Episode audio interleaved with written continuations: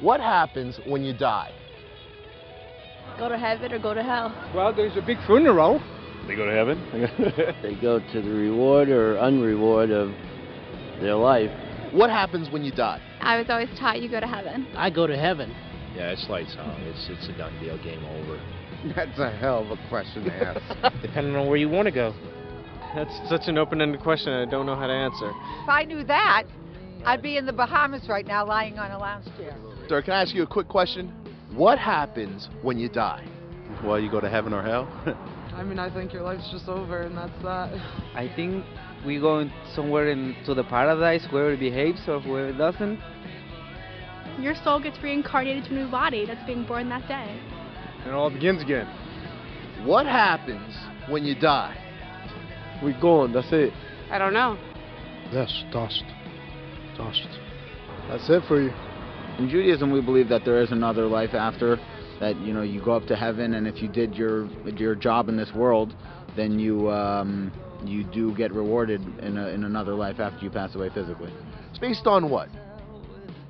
Based on belief or or faith, right? Depending on how they live their life. My parents' beliefs.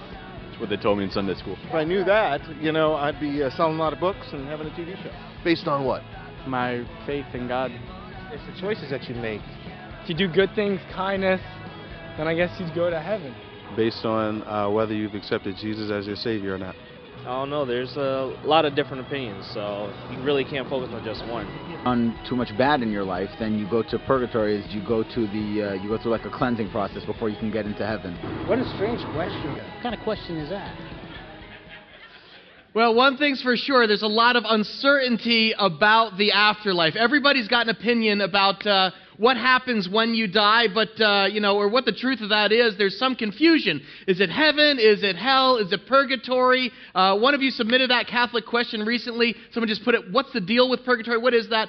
I want to welcome you to Catholic Questions, and uh, today we're going to hit this, this issue head on and talk about what the Bible says you can expect in the hereafter. Now, here's the deal this is a heavy topic, so I want to begin by sharing one of my favorite Far Side cartoons. Uh, you like the Far Side? You ever see this cartoon? Uh, the top shows a guy in the clouds and an angel saying, Welcome to heaven, here's your harp. And the bottom shows a guy in flames with the devil saying, uh, Welcome to hell, here's your accordion. Uh, you know, it's like they play country music uh, in purgatory. If you're in an opera, it's probably hip hop. Uh, anyway, last Sunday was pretty exciting. At our services, we had over half a dozen people put their faith in Christ for the first time, which was just totally, totally exciting. Really, really cool. All of our campuses. Um, was talking with a girl this week. I don't know if Teresa's here, if she's here. I, I visited her at Greenberries the other day. Just the coolest thing. She was like, I am so excited. She said, I grew up Catholic, fell away from the church. Just stuff has gone on in my life. And a lot of times I've just felt this guilt of falling short, and it finally clicked for me that I don't have to live the perfect life. That's what Jesus did. And she accepted Christ into her heart as her Savior. And she said it was just like the floodgates burst open and this guilt started pouring out on the floor. She goes, and I just felt, she said, just this warm feeling of just gratitude and thankfulness towards God. That's the gospel. It's powerful. The Bible says that when somebody puts their faith or their, their trust in Jesus Christ, what it means is they're trusting that Jesus' death on the cross, literally his blood covered or paid for their sins, and it restores their relationship to God. That's called salvation. That's why people say, I'm, I'm saved. And once saved, the Bible teaches that when a believer dies, they will literally go straight to the presence of God, a place that we call heaven. And that really just means the presence of God. I'm in, I'm in God's presence. And when we'll see Jesus face to face, let me get that V, perfect. Oh, yeah, right there. Heaven when they die. So understand what, what, that amazing idea. I was talking with Teresa, and that whole idea that, that yeah, when you die, while, while people are picking out your casket, they're planning your funeral, you've never been more alive than at that moment because you're in the presence of God. Now, if a person dies without having had their sins forgiven, the Bible teaches they're going to a place known as it's called a Sheol, it's called Gehenna. We commonly call it hell. If you're an ACDC fan, you know a few songs this way, okay? Thank you, Lou. Uh, most people, and hell is really the absence of God. Most people on the street were familiar with these two ideas. They understand heaven, they understand there's a hell. But Catholics would say, even if you've put your faith in Christ, you can't be completely sure you automatically go to heaven when you die. Because for Catholics, there's a third place called purgatory. This kind of in between state where if you're not good enough for heaven and not quite bad enough for hell, you go to purgatory, this in between state. Um, uh, it's, a, it's really a place or a process uh, for souls that, that, that, that still have some sin left in them that need to get scrubbed clean. Here's the deal I used to play hockey in college, and uh, and when you broke the rules, you get a penalty. If you know if you cross check someone into the head, you know in the head, two minute penalty, great sport. Uh, and you went to the penalty box, which we had a nickname for it. We called it the sin bin. Have you ever heard of this? It's the place you went to be temporarily punished for your sins before you could get out to rejoin the game. And that's kind of what purgatory is. This is the place you go where you pay the penalty for your sin before you can actually advance to heaven. See, in the Catholic Church, even if you've put your faith in Christ, you may still need to make amends for sin that went unpunished while on earth. Now, again, I don't want to misrepresent this, so I'll be quoting directly from the, uh, the, the, the Catechism. This is from the Second Vatican Council. It says, The truth has been divinely revealed that sins are followed by punishment. God's holiness and justice inflict them. Sins must be expiated or make amends for or paid for, and we would absolutely agree with that. Catholics would say this could be done through sorrows, miseries, and trials of life, and above all through death. And then it says, otherwise, the expiation must be made in the next life through fire and torments or purifying punishments. That's what purgatory is. If you literally look at the word, you see the word purge in here. It means to literally purify. And, and when you see that kind of fiery torments, this is where we get kind of the idea that, oh man, that's where, you know, that's where the flames are. And it's going to be hot in, in the sin bin and all that kind of thing, okay? Now listen, I'm not, I don't mean to d- diminish this because it's really the belief that your soul is going to be scrubbed uh, clean of its most stubborn sins before it can go to heaven. Now, most Roman Catholic theologians have very different explanations for how that happens. Uh, the early Catholic Church um, taught souls in purgatory suffer this, this intense physical pain from fire. And that's why, if you take a, a tour of Roman Catholic cathedrals, you'll see works of art like this. Um, I was in Rome. You can take a look at this. Those are people in purgatory. That's not hell. If you look at the, pa- the, the faces peeking through the flames, you can see who are the souls praying to. They're praying to Mary. They're, they're begging the Holy Mother for mercy. Here's a carved scene from a cathedral in Germany. That's purgatory. Again, those are men and women not quite ready for heaven, not bad enough for hell, but they, the flames of purgatory kind of purify their, their souls before they can ascend.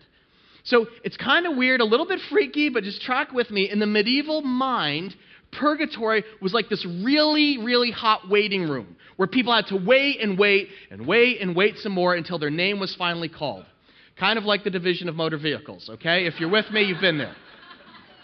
Now, modern Catholic uh, theologians have suggested, well, purgatory is not so much a place as it is kind of just a process of purification. Any pain you have is kind of this sense of sorrow or, or loss of being separated from God.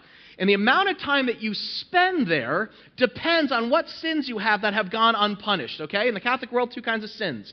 There's mortal sins, those are deadly sins like adultery or murder. Even if you've led a great life, you've done good works, you took the sacraments, if you commit a mortal sin at the end of your life, you go straight here. You do not pass go. It's always in question.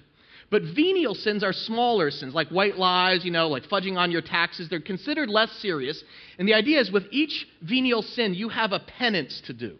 And any penance or payment that's left undone on earth converts to punishment in purgatory. So the amount of time you spend there varies, uh, especially according to Thomas Aquinas. You might have heard of him. He is the Italian priest who's considered by most Catholics to be the, the Catholic Church's greatest theologian and philosopher. In his masterwork, Summa Theologica, here's what he wrote. He said, It follows that some souls are tormented in purgatory longer than others, for as much as their affections were steeped in venial sin. So, everyone following so far? I think you've got this. Where you go when you die, up or down or somewhere in between the two is uncertain if you hold to the dogma of the Catholic Church because you can never know how much unpaid for sin you may have left in the afterlife. Let me show you another Far Side cartoon. I think this kind of illustrates that uncertainty. If you're listening online, it shows a guy standing before two doors. One says, damned if you do. The other door says, damned if you don't. And the devil's poking him in the back. And he said, come on, come on. It's either one or the other. Pick it. Now, here's the good news if you die and you have a Catholic relative who's living, they can help move your soul through purgatory more quickly. How? By saying prayers, by fasting, by giving alms to the poor, by performing good works. So, in other words, good works that are done can actually get credited to the deceased. So if your if your uncle died and you want to help him move him through purgatory, you may have like a priest say a mass in his honor.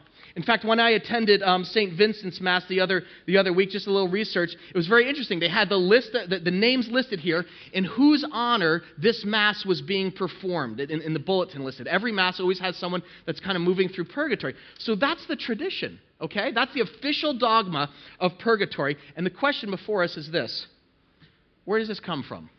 Does this come from the Word of God, as always our, our text, or is it the man made tradition?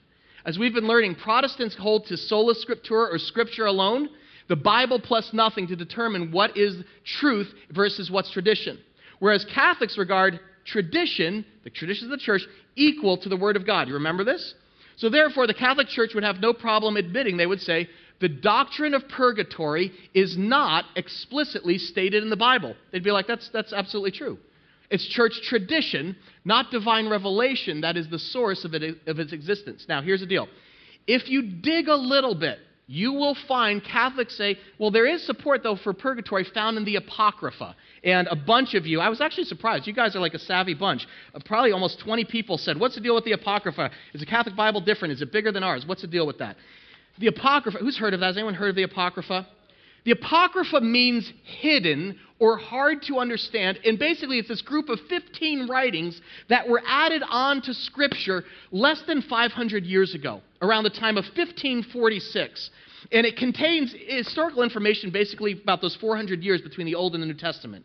And the Roman Catholic Bible, the Old Testament, is about 20% larger than the Protestant because it contains the apocryphal writings like 1st and 2nd Maccabees. Maybe you've heard of that.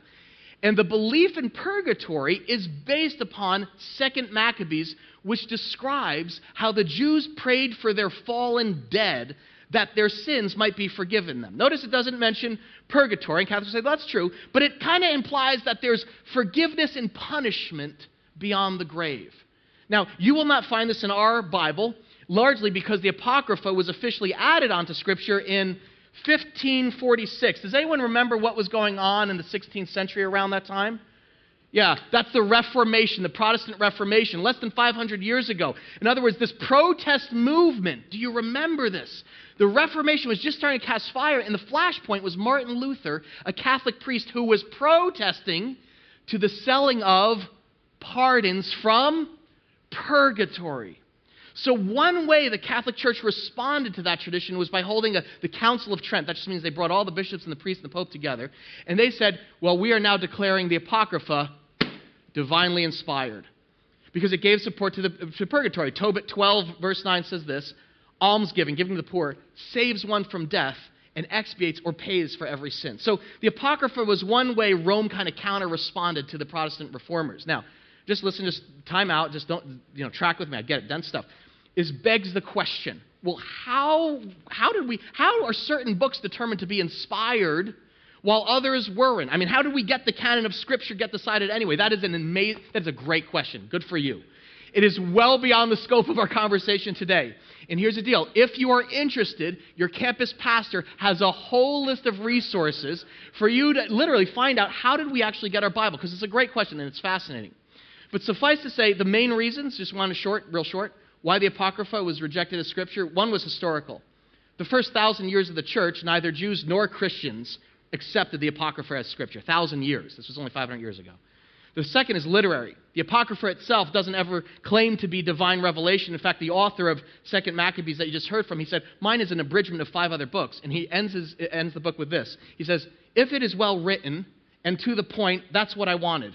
If it's poorly done and mediocre, that's the best I can do. I'm not making fun. It's just, it doesn't sound that inspired. Mediocre is a good description of the Apocrypha. Protestants, Catholics would say that. They'd say, compared to the other Old Testament, very different literary quality. And here's the, here's the number, number three reason, most important. Jesus and the, and the New Testament writers never quoted once from the Apocrypha. Virtually every book of the Old Testament is referred to at least one time in the New Testament, and it does not contain one single quotation from the Apocrypha. So, those are the, the three main historical, literary, and Christological reasons the Apocrypha has historically been rejected as Scripture. Now, back to the issue at hand, because whether or not you believe that, the question is what happens when we die? If you trust in Jesus, should you expect paradise or purgatory? And for the answer to that, I do want to appeal to something that both Catholics and Protestants agree on, and that is the final words of Christ on the cross. We are in the season of Lent uh, leading up to Easter, and it's a time where Christians all over the world, we focus on the passion. You've heard of the passion. It doesn't mean the love of Christ, it actually means the suffering of Christ. So in a few weeks, we're going to have Maundy Thursday, then we have Good Friday, and then finally, thank God, we're going to celebrate Easter Sunday. So it's fitting that we actually look at the last words of Jesus as recorded in the Gospels in both Protestant and Catholic Bibles, same one, to answer this question about what do you expect in the afterlife. So let me invite you to turn with me in your Bible to the Gospel of Mark 15, where we find the account of Jesus' crucifixion. And folks, this is where it all comes together. This is like the flashpoint of our faith. Where, remember, God's reaching into human history to sacrifice his only son for the sins of mankind. After celebrating la- uh, the Last Supper, next week we're going to get into communion, the Eucharist. We're actually going to celebrate that together. I can't wait. Jesus was arrested. He was charged in a mock trial, and then he was sentenced. He was given the horrific Roman punishment known as crucifixion. Mark 15:25 says this: It was the third hour when they crucified him. The written notice of the charge against him read, "The King of the Jews." They crucified two robbers with him, one on his right and one on his left, and those who passed by hurled insults at him. Verse 31 He saved others, they said, but he can't save himself. Let this Christ come down now from the cross that we may see and believe. Those crucified with him also heaped insults on him. So everybody is mocking and taunting Jesus. At the sixth hour, darkness came over the whole land until the ninth hour. And at the ninth hour, Jesus cried out in a loud voice, Eloi, Eloi, lama sabachthani, which means, My God, my God, why have you forsaken me? And with a loud cry, Jesus breathed his last. When we listen to Jesus' final words on the cross, we come away with a crystal clear answer about whether we can expect purgatory or paradise in the afterlife. Now, before I break this down, I'm very wary of this becoming an intellectual exercise, something that appeals to your mind but just misses your heart. And so, to help you experience the cross as we approach Easter, I want to show you a clip from The Passion of the Christ, which visually depicts this passage that we just read. Parents, I'm going to give you a quick warning here uh, if you do have children. Uh, this is a scene, it is straight from the gospel we read, depicting the crucifixion of Jesus, and it is graphic, just as it was in real life. So I just want to give you that heads up so you can decide whether or not to let your children watch if they're mature enough to handle it. So you feel free to cover their eyes. This is the gospel.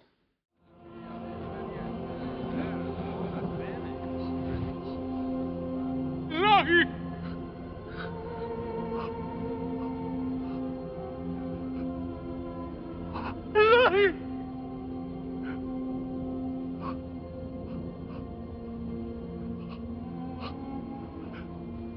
那么什么等你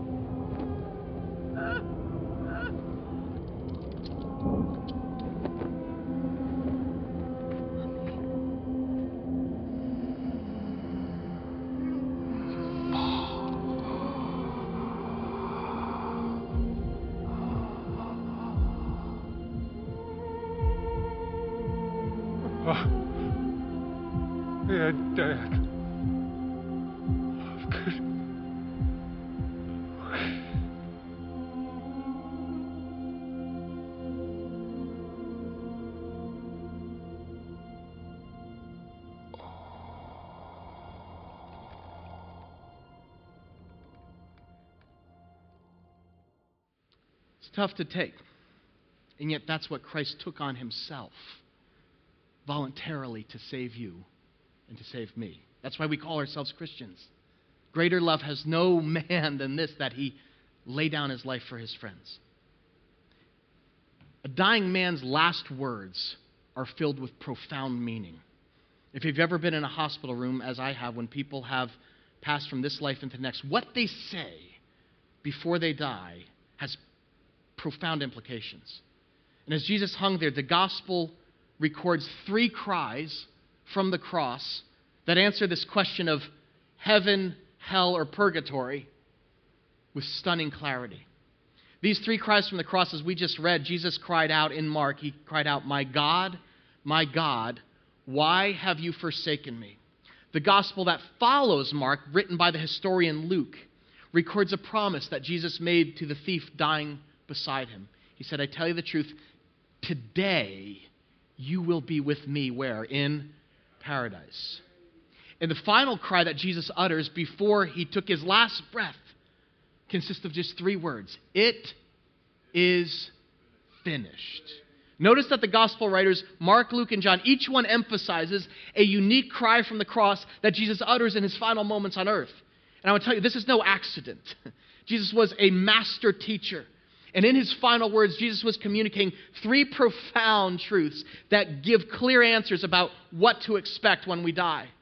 The first cry tells us the scope of the pain that he endured for you and me. The second is about the payment he made so that we wouldn't have anything left to pay for.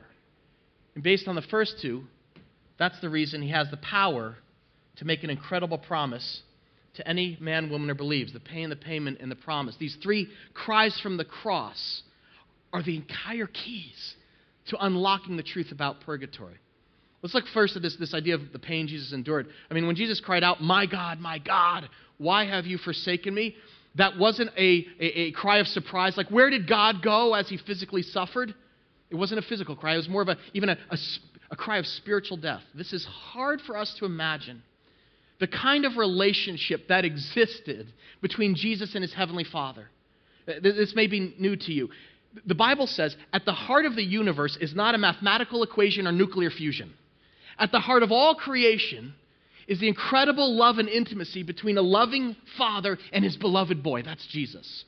Uh, the, the best picture that we can have of a father son love relationship on earth. Think of, think of when I think of my, myself and my five year old boy, Dell. I'll show you a picture of him. Take a look at this. That's my little boy. I love him. All right, he looks like me. We adore each other. That's his first day of school. We love being together. There's virtually nothing I wouldn't do for him, okay? I'll take you out. that's just a, that's a sliver of the kind of affection that Jesus had with his Abba, with his daddy. He, he said, in John, he said, We're so alike that if you've seen me, you've seen the Father. He's in me, I'm in him, we're one. And this is hard for us to imagine because we've only known earthly relationships, an imperfect father. But I want you to imagine that perfect intimacy between a father and son, never a harsh word, abuse between them, just love and trust from all of eternity. Which is why, when Jesus is on the cross, he cries, My God, my God, why have you forsaken me? It is the sound of a child being ripped from his father's arms. When our sin was put on Jesus' shoulders, it caused him to experience something he had never tasted separation from his father. it, it is a cry of anguish, of spiritual death. When Colleen and I took the kids to visit Disney World um, on vacation this past fall, we were waiting in line for the Toy Story ride. And we're sitting there and we're eating cotton candy or whatever it was when a woman lets out this blood curdling scream. She starts yelling, Henry! Henry, where are you? Where are you? She was freaking out. It was a mom, and her three year old boy named Henry had wandered off and got lost in a thousand people. And she ran around frantically, Where are you, Henry? Henry, where are you? And it was a, it was a horrifying moment. There is nothing scarier for a parent to lose a beloved child. That's what God felt when Jesus cried, Why have you forsaken me? The object of his perfect love and affection was literally ripped from him on the cross. That's what sin does. It tears the fabric of God's family. It separates a child from his beloved father. That's what it does to us. And when our sins were put upon Jesus, he was literally ripped away from Abba. 2 Corinthians 5 says, God made him who had no sin to be sin for us. Because see, the Father is not just loving, he is holy and just. And as Jesus literally became our sin, he was cut off from God's presence. That's what hell is. You know that? That's the definition, literally, of hell. If heaven is the presence of God, hell is the complete and total absence of God, separation from the Father. That's literally hell. And for Jesus, this is a literal cry from hell forsaken, abandoned. Let's be honest. Most folks look at the cross and we focus on the physical pain of it. We look at the nails, we look at the thorns, the spear in the side. Let me tell you something. In a very real way, the physical pain endured by Jesus pales in comparison to the relational pain of being ripped from his beloved Father. Some of us know a little bit about the relational pain of being abandoned by a father, the wounding, the loneliness, and this is a cry of agony over separation. My God, why have you forsaken me? Imagine Jesus looking up, and for the first time ever, his father wasn't there. That is a cry from hell, the absence of God. It's very interesting. Most religious art depicts hell or purgatory as a place of red hot and orange flames. But if you've ever read Dante's Inferno, fascinating. It's a Catholic depiction of the circles of hell. Readers are always shocked because they're shocked to discover that at the, at the very bottom, the deepest, farthest circle of hell, there are no flames. It's covered in ice. Completely dark, pitch black. It's frozen over. Why? Because it's the one place in the universe that is completely cut off from the light and warmth of the Father's love. That's hell. That's hell. That's what Jesus tasted when he took on our sin on the cross. He was ripped from his Father. He literally experienced a spiritual agony that we have no idea the scope of. As a pastor, sometimes people freak out about hell. And a lot of times people come up to me and say, So, so, so is hell real? And I tell them, Yes, of course it is. And they say, Well, well is, is it literal fire and brimstone and burning flames? I say, May not be. And they go, and then I say, It's probably worse. It's a complete absence of God and His love. Not a shred of His loving kindness or grace for you to drink from, where you are all alone, just you and your miserable sin, surrounded by others who didn't want anything to do with God in this life, and now God actually gave them what they want. He throws nobody into hell, He gives us what we want. The good news, guys, is that your Father, God, doesn't want anybody to go to hell. He is literally a loving father, and his deepest desire is for every man, woman, and child to respond to his love, the sacrifice of Jesus. 2 Peter 3 9, I love this verse. It says, The Lord is patient with you. Let's read this together. What? Not wanting anyone, anyone to perish, but everyone to come to repentance. You know, some people would criticize the church for talking about, you know, hell and the afterlife, saying, well, preachers just want to scare the hell out of you. Listen, Jesus literally came to love the hell out of you. That's why Jesus came. To love the hell out of you. So that you would literally see it's all about love. God doesn't want a single person to suffer. That's why the first cry from the cross reveals the pain that Jesus endured. So we wouldn't have to. His second cry, it is finished shows us the scope of the payment that he made. When it says it is finished, what's it? Obviously, it is dying for the sins of the world. But the word finished here, I want to draw your attention to. This is fascinating. This is an English translation of a Greek word that was probably spoken in Aramaic, honestly, and I don't drop a ton of Greek on you. But the meaning for the word finished here that Jesus uses means literally paid in full. Can we say that together? Paid in full. It's a monetary term. Like if you rang up a huge bill, a huge debt you couldn't even touch, and someone stepped in and like said, "I'm going to pay the whole thing." I saw a funny story recently about a kid. Um, just to give you a little breather here, but this, I, I thought this was relevant. I don't know if you saw this. It was a kid who had been secretly using his mom's cell phone to call a 900 number times. He'd been at it for a couple of weeks, little bit at a time. She never noticed. And one night, apparently under his covers, the, the report says, he called the 900 number and then he fell asleep. Good times.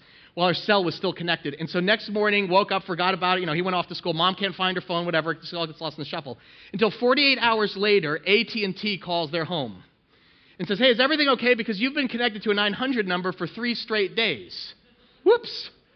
All told, the charges this 12 year old kid racked up were over $5,000 in three days. 1995, think about this, for 10, you know, for 10 minutes and three days and overseas charges, okay, he went to purgatory, all right? Just, parents.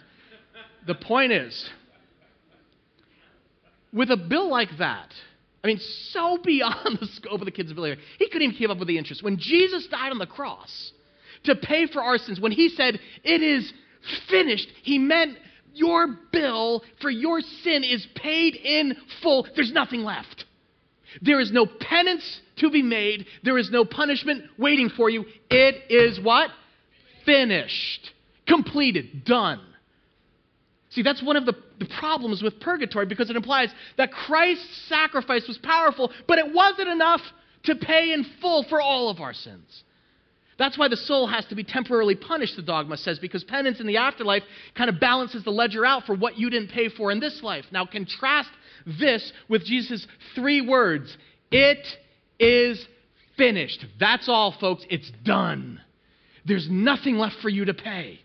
That's what the literal definition of finished means completed, perfected in every detail. So when you ask Christ to forgive your sins, there ain't nothing left for you to pay for. The second half of 2 Corinthians 5, we, we saw that. God made him who had no sin to be sin for us, so that what? In him we might become the what? The righteousness of God. So on the cross, something happens. Bankers will appreciate this. Jesus paid our debts from his account. In other words, God took from Jesus' account and then credited his righteousness to ours. That's why when he looks at you, he says, Oh, my son Matthew, welcome into heaven. And Matthew goes, Oh, is it because I'm a good person? He goes, No. Because I look at you and I see my son Jesus. He took your sin and now you have his righteousness. And therefore, there's nothing left to pay. It is what? Finished. Thank God for that. All our sins, past, present, future, are paid in full by Christ's death on the cross. How liberating is that? I mean, if you've carried around guilt for things you've done and the cross says, why? Get rid of your Catholic guilt. Step into the freedom that comes with complete forgiveness. I was talking with a girl in our congregation, honestly, and it just, it, it, it, I just, my, my heart hurt for her. She was so haunted. Without getting into, you know, a lot of details, she couldn't forgive herself for having an abortion and her boyfriend, the guy who kind of encouraged her to get one, he was just racked with guilt. He says, I just can never, can never, I can never forgive him. I never forgive. When you bow before the cross, you said, Jesus, you died out of love for me. Forgive me. He looks down at you and he says, It is, let's say it, finished. You're forgiven. Because Jesus was rejected, you are now fully accepted in God's eyes. Romans 8:1 says, "Therefore there is now no what? No condemnation for those who are in Christ Jesus. Freedom, forgiveness. In other words, guys, because Jesus endured our pain, no one has to go to hell. Because he paid fully for our sins, it's finished. Ain't nothing left to pay for. There's no purgatory. You understand this? And the reality is the only thing left is this promise that he makes, which is incredible for anybody who believes at any time. I hope in heaven I get to sit next to the thief who died on the cross because he is by far the biggest scandal the church has ever seen. When, when, when, Jesus, when Jesus breathed his last, he had one final interaction with a living human being. It was a robber, a thief, evildoer is what the King James says, criminal who was being executed for his crime. A criminal who presumably never had the chance to be baptized Sorry, Baptists. He never had the chance to go to church. Sorry, Christians. Or temple. Sorry, Jews. Or Mass. Sorry, Catholics. He had not a chance to receive one single sacrament. And Luke records this I'm convinced that there will be no question about the power of Christ and Christ alone to save any man and take them immediately to heaven when they die. If you turn to Luke 23, you're going to see one of the thieves. He's hurling insults at Jesus. Save yourself. And as the crowd joins in, when suddenly out of nowhere, of all people, this thief hanging next to him says this He says, Don't you fear God? Since you are under the same sentence, we are punished justly, for we're getting what our deeds deserve. But this man has done what? Has done nothing wrong. It's messy, and it's the most beautiful confession you will see. He says, Don't you fear God? In other words, we're about to face judgment. He acknowledged, when we step from this life in a few minutes into the next, we're going to face God. We're going to face God. That's incredible. And then he says, Our sins are punished justly. We're getting what we deserve, but this man's done nothing wrong. And he says in verse 42, Jesus, what's he say? Remember me when you come into your kingdom. And what does Jesus promise him? He says, I tell you the truth. Today you will be with me. Where? In paradise. Notice what he didn't say. Today you will be with me in purgatory. Not, nor I will see you in paradise the day after tomorrow. Or whenever you finally pay off whatever debts you may have that you don't know about right now in purgatory, in the afterlife. He says, Today, this moment, you will be with me in paradise. Folks, it's hard to believe the gospel can be this simple, but it is. It's hard to believe that we have more to learn from a petty thief than, respectfully, a pope, but we do. This man presumably never had a chance to receive the Eucharist, communion, obey a single commandment. He was defined by breaking all. That's where they're publicly executing him. He didn't have a chance to do a single good work, not one. And yet, at the end of his life, he turned to Christ for forgiveness, and Christ accepted him. More than that, he promised him today, You will be with me in paradise. And it shows definitively that our deeds don't save us. What does? Faith in Christ alone, not Christ also. Today, you can be 100% assured that when you die, you will be with Christ in heaven. There is no purgatory, there is no intermediate place where you go to have your soul scrubbed clean. Folks, Jesus endured the pain. Jesus paid our debt in full. It's finished, and that's why he has the authority to promise us immediately eternal life in heaven when we leave this world. There is no delay. It is never, it is never too late to turn to God. Isn't that amazing? Even in his misery, Jesus has mercy on a sorry criminal who, who, who simply says, Remember me. He had humility, he had repentance. He acknowledged his sin and said, You're the Savior. Just remember me. I have faith. My question is do you have that assurance? That there's nothing to add to your salvation? That there's no punishment waiting for you because Jesus paid it completely. And that your salvation is secure and you can actually never lose your salvation. Did you know that, by the way? I mean, honestly, a lot of people think, a lot of people do think this. If I fall from grace, if I die without the sacraments, if I haven't done enough to balance out my sins, or maybe I commit a really big one at the end of my life, I'm going to lose my salvation. You never know for sure until death. That's the whole thing. Heaven, hell, purgatory, you don't know. Guys, just personally, I spent my teens and my early 20s just struggling in this endless cycle. I was always, you know, struggling with lust and girls and stuff like that. And I lived in this endless conci- this cycle of, of sin and then guilt and confession. Sin, then guilt, confession, sin, then guilt, confession, sin. And I got dizzy after a while. And some people go through that cycle thousands of times over their lifetime, hoping that their last confession or good work will just be just enough to get them across the line and get them saved. You don't have to live like that. Biblical salvation is 100% secure because it doesn't depend on man, but on God. Not what we do, what Jesus did. In John 10, Jesus calls himself the Good Shepherd. He said that once in his hands, our salvation can never be lost. He said this He said, My sheep listen to my voice, and I know them, and they follow me. And then he says this What? I give them eternal life, and they shall never perish. No one can what? Snatch them out of my hand. Make a fist. All of our campuses, hold up your hand, make a fist like this, heart tight. In other words, ours, he's like, You can't pry one finger loose from me when I have them. It's the power of the shepherd. He says, I will let no one take them from me. No thief, no sin can steal or destroy their salvation once you are in the Savior's hands. Nothing will slip through his fingers. Well, what if, what if we sin and we wander off? Jesus says, I'm the good shepherd. I'll leave 99 and go after the one. It is this incredible assurance of salvation. I was always worrying with my latest sin. Oh, no, did I lose it? That anxiety, folks, was only put to rest when I took Christ's promise to heart he said, I give Tim eternal life. He will never perish. No one can snatch Tim out of my hand. That's powerful. Once you're in God's hands, He never lets go. Nothing we do or, or we fail to do will let slip from His grasp. Jesus says, My Father, who gave them to me, is greater than all, and no one can snatch them out of my Father's hands. In other words, we got a two handed grip on this thing. because some of you are a little squirrely. I and the Father are one. We're one in the end. Do you understand what this is about? It's about an inseparable bond of love, a loving Father, His beloved Son, and you together again for all eternity, home at last, reunited in heaven forever. That's what heaven is. Who guarantees such a thing? It is literally guaranteed by God the Son and God the Father. And they have been in the business of saving souls for thousands of years, and they've never lost a single case. Do you see the beauty in this? Once you are saved, it becomes about love.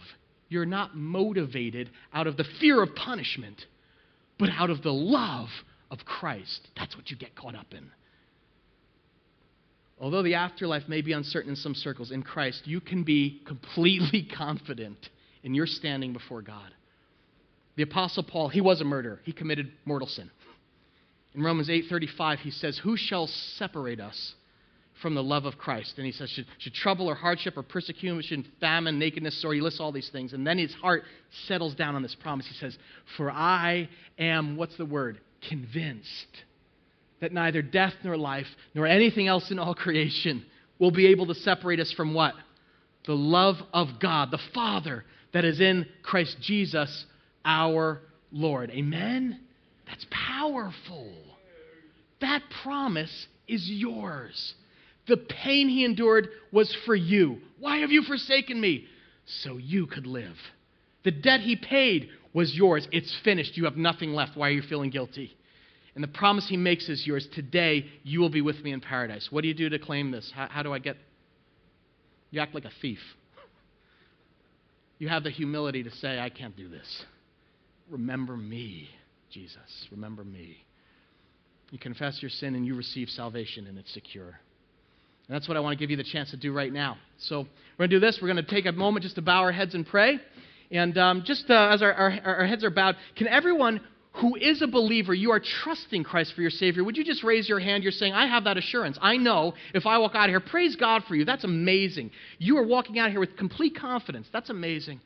All right, hands down. That's great. God, I want to thank you for every man and woman who has heard the gospel. They have not given their heart to religion, but they've given their heart to Christ. I thank you for that, God. The gospel is so powerful. Jesus, I'm just going to hog the prayer. I thank you for saving me. If you can save me, you can save anybody, Father. And I thank you for your mercy, that it's never too late to turn to you in humility. And that blood was for me we just take a moment to acknowledge that and thank you. And Father, at this moment, there are men and women who want to pass over from death to life and leave here with a 100% assurance that today they were saved and that tomorrow they will be in paradise no matter what happens. If that's you, you can simply pray a very simple prayer Jesus, forgive my sin. I believe you are my Savior. Come into my life today. I want to go to heaven and be with you. I give my life to you. Now come live in me. If that's your prayer, again, we'll just keep our heads down. The reason I'm asking you, shoot your hand up real quick just to say, I'm praying that today for the first time because this is between you and God. No one's watching. I see that hand over there. Praise God for you. You're entering God's family. In the back, someone's entering. You are a brand new brother, sister of Christ. Powerful. Anybody else? You're just praying right now. Just shoot up quick so that I can see that. God, I'm thanking you. God, your kingdom, the gates of heaven are opening, and men and women are coming into your family. We thank you for that. Confirm that with your spirit, Lord. May anything I said that, Lord, that is, uh, is, my, uh, you know, error fall to the ground like dust. May the word of Christ, Lord, leave in the hearts of your children today. We ask that in the name of Jesus and all God's people said together, Amen. Amen.